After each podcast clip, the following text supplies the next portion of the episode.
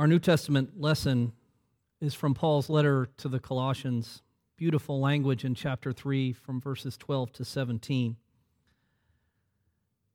Hear now for God's word to us today. As God's chosen ones, holy and beloved, clothe yourselves with compassion, kindness, humility, meekness, and patience. Bear with one another. And if anyone has a complaint against another, forgive each other. Just as the Lord has forgiven you, so you also must forgive. Above all, clothe yourselves with love, which binds everything together in perfect harmony. And let the peace of Christ rule in your hearts, to which indeed you were called in the one body, and be thankful. Let the word of Christ dwell in you richly. Teach and admonish one another in all wisdom, and with gratitude in your heart sing psalms, hymns, and spiritual songs to God. And whatever you do, in word or deed, do everything in the name of the Lord Jesus, giving thanks to God the Father through him. Friends, this is the word of the Lord.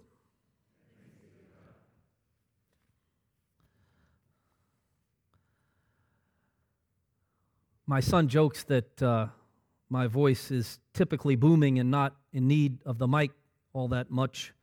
Uh, but I'm fighting a bit of a cold, so if I'm uh, not quite as boisterous as I usually am, I apologize, or you can give thanks either way. Um, we live at a time in which saying I'm sorry is not always a common occurrence. Social media is surely playing a role in the non apologetic nature of our current cultural moment. Twitter and Facebook are platforms where it's more common for the participants, including many of us, to insist that we are correct and the other side is completely wrong. At a forum with young people last week, President Obama lamented the cancel culture that is taking place in our country right now, especially on social media, where purity tests and expectations of lockstep agreement on a particular social issue are frequent. One has to use the correct vocabulary at all times, avoid the wrong terms, and check a specific set of boxes on every complex social issue. Conversely, taking the wrong position or using an incorrect word can lead to harsh critique from others. And the former president lamented that this type of bickering does not lead to positive social change. He said, quote, "If all you're doing is casting stones, you're not going to get that far. That's easy to do. The world is messy, there are ambiguities. People who do really good stuff have flaws." Political polarization certainly contributes to our era of righteous indignation. As you know, we just finished a highly contested election in Virginia, and if you're like me, you received as many as 10 flyers a day in the mail, not to mention hundreds of emails talking about how wrong-headed and villainous the other candidate was, and how dangerous it would be to elect that person. It's an open question how effective the politics of personal destruction is, but this type of attack contributes to the scarcity of apologies. Part of the reluctance to apologize in the political arena is that it's too often seen as a sign of weakness. To admit error, even if the facts are not on one side, is a sign that one is scared. Consequently, expressions of remorse are infrequent in American political discourse, especially in light of constant shouting on cable news and alternative facts. And as we all know, our country has a chief executive who prides himself on never apologizing to anyone about anything. Yet another reason for self righteousness and a scarcity of apologies stems from generational difference. We are presently dealing with an abundance of generational grudges. There's a great deal of conversation happening right now about tensions between baby boomers, those born between 1946 and 1964, and millennials, those born between 1981 and 1996, and Generation Z, those born between 1997 and the present day. Millennials, in particular, are often harshly rebuked by their elders and seen as caricatures who do nothing but complain and goof off on their phones. The caricature proceeds that they are absent from church and other events because they're all out enjoying avocado toast for brunch. The criticism then proceeds that this is the entitled generation, the narcissists who would rather be posting selfies at Starbucks than doing real work. Millennials and Generation Z are often seen as oblivious to the fact that previous generations did not enjoy the many comforts that they take for granted. Some of you may already know the immensely popular and concise retort to such a self righteous characterization by older generations. Okay, boomer. Accompanied by a roll of the eyes.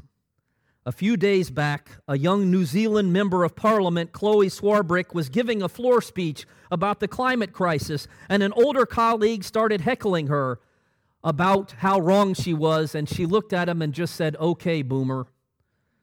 Implicit in this response is that the patronizing attitude of the older generations overlook a great deal of the problematic baggage being left to those who will inhabit the planet a lot longer than the rest of us. I quote an op ed this week from the Washington Post by Molly Roberts on the proper use of the phrase. Your mom tells you that your peers' phones are rotting their brains and that they should spend some time outside mowing the lawn. Okay, boomer.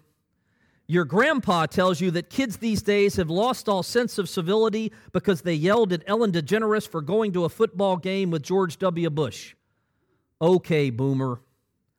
Some random grump grump in your replies on Twitter tells you Greta Thunberg should go back to school in Sweden instead of gallivanting across the 50 states spreading the green gospel. Okay, boomer. Implicit in this eye roll and okay, boomer response is that it's not worth engaging. And for many of the younger generations, my kids among them, there's also a deeper, more substantive reason for the lack of interest in responding to a patronizing comment. They feel, with some pretty good justification, that their elders have done very little to combat climate change, address the soaring federal deficit, and the entitlement crisis that looms over the entire U.S. economy. So, okay, boomer. Add in my own generation. Remember us? Generation X. Those born between 1965 and 1980 and our feeling that we are the resourceful latchkey kids, the forgotten generation that learned how to fend for ourselves at an early age and who do a lot of the hard work that makes our institutions tick, but we get little or no credit for it. We see stories about generational tensions flash across the screen, but we're ignored and it drives us crazy.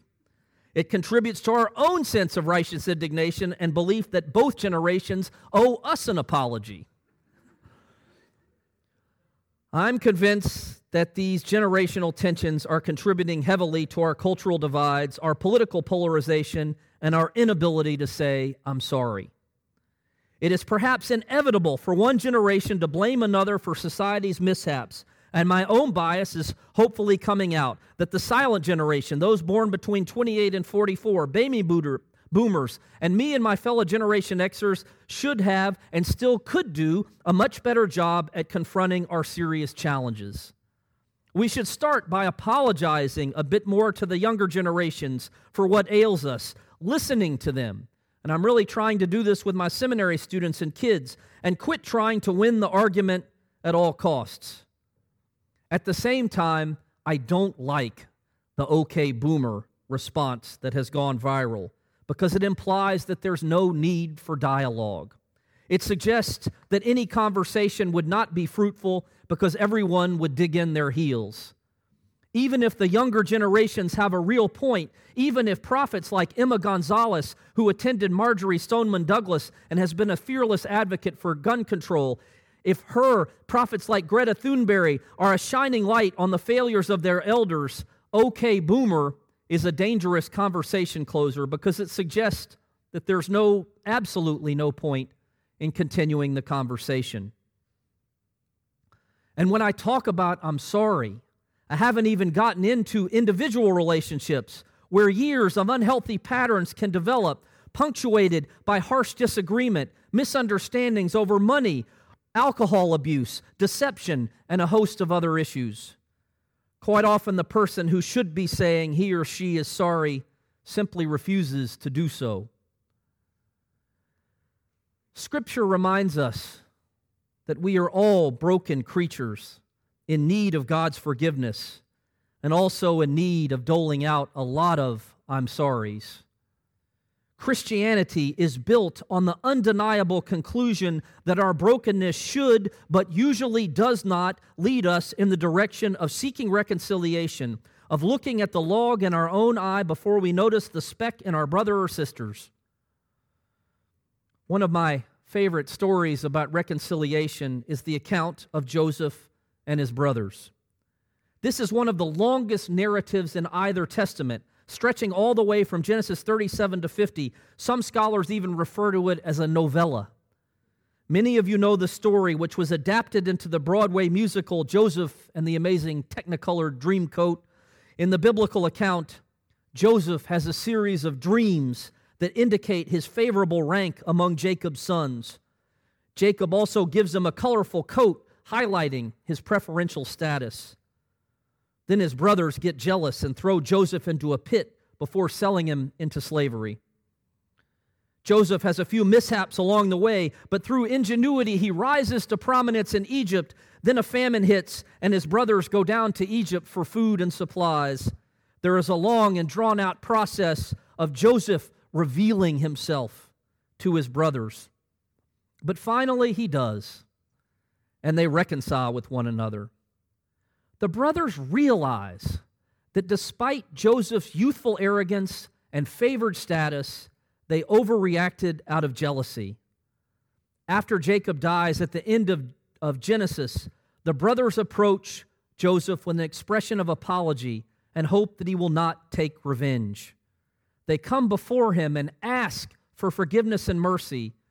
They say they are sorry certainly to save their own skin, but also because they recognize the error of their ways. There's an important concept of repentance in the Bible. The relevant Hebrew verb is shuv, and it means to turn or return. To repent is to turn away. To repent is to turn from one thing to another, to turn from disobeying God to obeying God, to turn from an unhealthy relationship to a healthy one. A person who apologizes or repents from an earlier behavior is in the act of turning into a new state of being. To repent is to turn. The concept of sin is related to this act of turning. Sin is more layered than we often assume in the Bible. Sin seems to have a quasi objective existence, in the words of one scholar. In other words, sin seems to have an external reality in the sense that it can actually weigh someone down or burden them. Have you ever used or heard modern expressions like, I carry a lot of emotional baggage? Or that relationship is burdened by a lot of unfortunate stuff from the past. Notice the similar language in Genesis 42 21, as Joseph's brothers describe their emotional state after treating their younger sibling uh, so shabbily. We are clearly we are clearly guilty for what we did to our brother when we saw his life in danger and when we when he begged us for mercy, but we did not listen. The sense of guilt here implies burden, a baggage that the brothers carry and have carried for many years, and that has to be and can only be unburdened by repentance, by turning to a new state of being. And the only way to accomplish that is through an apology. Only at the end of the story do they recognize the need for this. Helen may chuckle at this because it's one of my favorite movies, and I've used it more than once in a sermon illustration. But I checked this week, and I haven't used it at Second Presbyterian since 2014, so hopefully you've forgotten. There's a movie that came out a few years ago that did not receive enough attention, made by director David Lynch, who makes a lot of weird films. It's called The Straight Story. Get it on DVD or stream it online, The Straight Story, because it's one of the best films you'll ever see. It tells the true story of one Alvin Straight. Alvin is a 73 year old resident of Laurens, Iowa. He's a World War II veteran and a man with failing health. He has a bad back, bad hips, and he needs two canes to get around the house. A lifelong smoker, Alvin is in the early stages of emphysema. Cataracts in both eyes have made it difficult to see and impossible for him to drive. Alvin has challenges. At the beginning of the film, Alvin and his daughter receive a call with the news that his older brother Lyle has suffered a stroke. Alvin and Lyle grew up on a farm in Minnesota, did everything together, and were best friends for many years. Wherever Lyle went, Alvin went. The problem is that Alvin and Lyle haven't seen each other in 10 years and are not on speaking terms. At the beginning of the film, Alvin confesses to friends that he and his brother said some unforgivable things the last time they met and may have done permanent damage to their relationship. He explains that his broken relationship with Lyle is as old as the Bible, just like Cain and Abel, Jacob and Esau, and Joseph and his brothers. What really drove us apart, he tells one of his friends, is as old as human relationships anger, vanity, liquor. Yet Alvin decides that he wants to reconcile with his brother. More to the point, Alvin wants to apologize. The only problem is that Lyle lives in rural Wisconsin, more than 300 miles away from Laurens, Iowa. And Alvin wants to get there himself as a gesture to his brother. No bus or train, and he doesn't want anyone driving him but he can't see well enough to drive a car. So he buys a 1965 John Deere riding lawnmower, green, of course, and hitches it to a trailer. The mower only goes five miles an hour, so you do the math. It will take Alvin weeks to drive on back roads and state highways across the cornfields of Iowa to get to his brother. But he decides to set out and thus begins one of the most beautiful journeys ever captured on film. Along the way, Alvin meets farmers and cyclists, pleasant folks and difficult ones. His wisdom leads a young pregnant girl running away from home to reconcile with her family. He convinces twin brothers to quit fighting so much. During Alvin's journey, he shows us that true fulfillment cannot be found in money or prestige, but in relationships and seeking forgiveness. His comment on sibling relationships is the best line in the movie, I think. There's no one who knows your life more than a sibling near your age. A brother knows who you are and what you are better than anyone on earth. The tractor Alvin rides serves as his remarkable apology to Lyle. The movie closes, spoiler alert, with Lyle staring at the tractor and then looking at his brother with a tear in his eye. Then evening comes, and they can look up at the stars together just as they did when they were boys. Alvin's apology has brought peace to their relationship. My sister Elizabeth is three years older than me and lives in Los Angeles, where she's an academic dean at Cal State Northridge. She came to visit last weekend to celebrate my birthday. We started reminiscing over dinner, and I brought up her birthday party at the Six Flags Over Georgia theme park when I was seven years old, and my sister and all of her friends, my dad and me, rode the Scream Machine roller coaster for the first time. Now I'm going to get into an okay boomer moment and say, uh, it was, it, for those of you who remember, it used to be a real treat to go to an amusement park. You went maybe once a year and I'd never ridden the Scream Machine before. But my sister didn't want me going to her birthday party. I was a seven year old interloper. And she said so for many weeks leading up to the big Six Flags event. I didn't bring this up last week at dinner. But she said, I know I was a jerk and did not want you to attend my birthday party, and I'm sorry about that. My jaw dropped. I could not believe she remembered the incident as vividly as I did and wanted to apologize more than four decades later.